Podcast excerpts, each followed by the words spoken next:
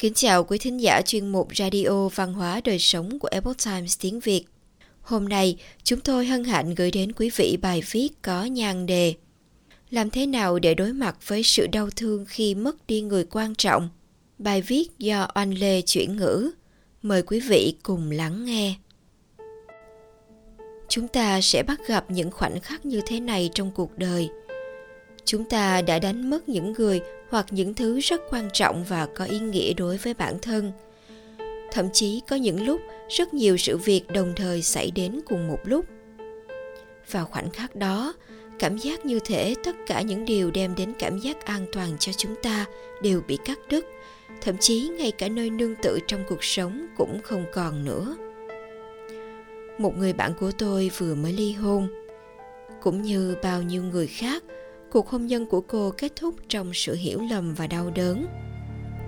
Điều khiến cô buồn nhất đó là cô cảm thấy mất đi người bạn thân nhất của mình và chồng cũ. Một người dường như trở nên xa lạ đối với cô, một người thì căm ghét cô. Điều này khiến cô cảm thấy vừa đau buồn vừa bất lực. Giờ đây, cô đã trở thành một người phụ nữ độc thân ở tuổi ngoài 50. Cô nghĩ rằng cuộc sống không còn điều gì đáng mong đợi nữa. Theo như cô nhìn nhận, đó chính là người chồng mà cô đã yêu thương sâu đậm bao nhiêu năm. Hết mực chung thủy với anh, hết lòng đối xử tốt với anh. Nhưng đến sau cùng, lại rơi vào kết cục hôn nhân tan vỡ. Cô còn có thể mong đợi có được cảm giác an toàn từ thế giới này sao? Cô cảm thấy mình mất đi chỗ dựa, thậm chí còn cảm thấy kinh hãi như thể bản thân ở trong một khoang tàu đang lơ lửng trong không gian vũ trụ và mất liên lạc với trung tâm chỉ huy của trái đất. Cô không biết phải làm gì tiếp theo. Và thế là cô ấy đã phản ứng giống như cái cách mà nhiều người lựa chọn khi đối mặt với nỗi đau. Chuyển sang mô thức hành động. Bắt đầu lên kế hoạch tìm kiếm người bạn đời khác cô tham gia vào hội giao lưu kết bạn, đăng ký tài khoản trên một website hẹn hò, gọi điện cho tất cả những người quen và nhờ họ giới thiệu đối tượng hẹn hò cho mình. Cô đặt mua tạp chí mà trên đó có giới thiệu về các hoạt động xã hội ở thành phố nơi cô đang sinh sống. Cô còn đăng ký một số khóa học mới, cố gắng thoát khỏi nỗi đau ly hôn bằng nhiều cách khác nhau phản ứng của cô bạn tôi khi đối mặt với nỗi đau và sự sợ hãi là rất bình thường giống như bao nhiêu người khác. Khi đối mặt với đau khổ, chúng ta thường lao vào mô thức hành động cường độ cao, trong đầu chỉ muốn khiến cảm giác đau khổ biến mất và có thể tự chăm sóc tốt cho bản thân, bằng mọi cách để khiến bản thân có thể sống tốt hơn. Bởi vì cảm thấy bất lực nên mới lựa chọn hành động để khiến bản thân mạnh mẽ hơn điều này là không sai. Thành thật đối diện với tình cảm của chính mình. Sau khi trải qua mất mát to lớn hoặc tổn thương về tinh thần, chúng ta thường không biết phải làm gì hoặc làm thế nào để khiến tình huống tồi tệ đó trở nên tốt đẹp hơn. Đầu tiên, chúng ta phải cho phép bản thân cảm nhận sự đau khổ, bất lực và sợ hãi do sự tổn thương đem lại.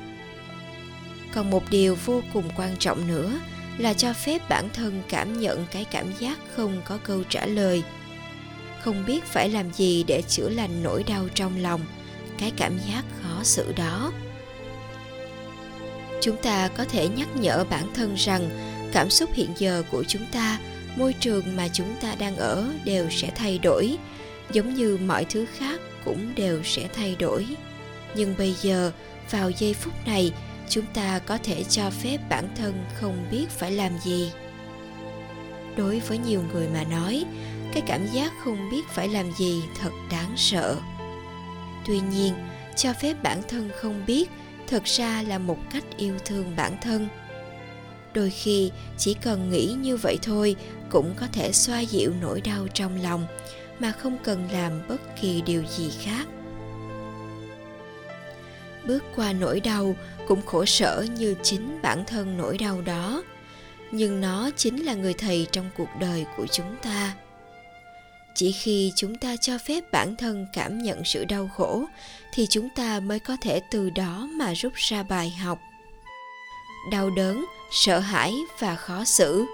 Tất cả những cảm xúc đau khổ này sau khi trải qua sẽ mang lại cho chúng ta những sự thay đổi chớ trêu thay. Những thay đổi này lại chính là những gì chúng ta đang cố gắng đạt được để chống lại nỗi đau. Khi chúng ta cho phép những cảm xúc chân thật của mình tồn tại như chúng vốn có, như thể chúng ta đang dành cho mình một cái ôm ấm áp và sự đồng cảm với bản thân.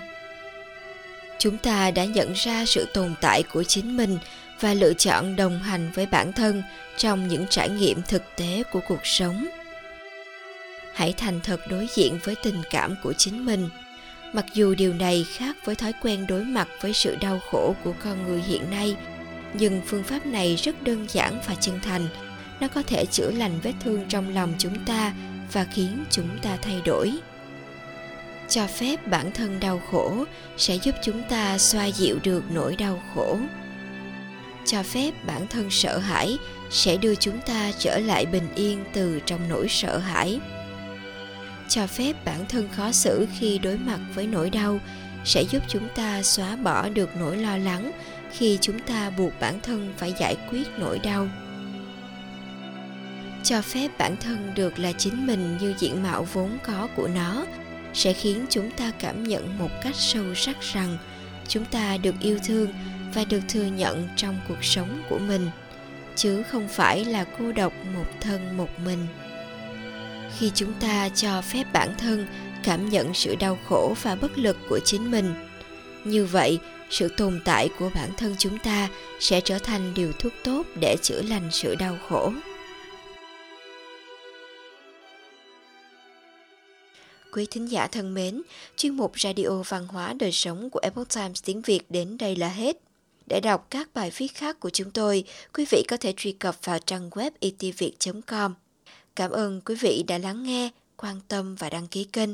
Xin chào tạm biệt và hẹn gặp lại quý vị trong chương trình lần sau.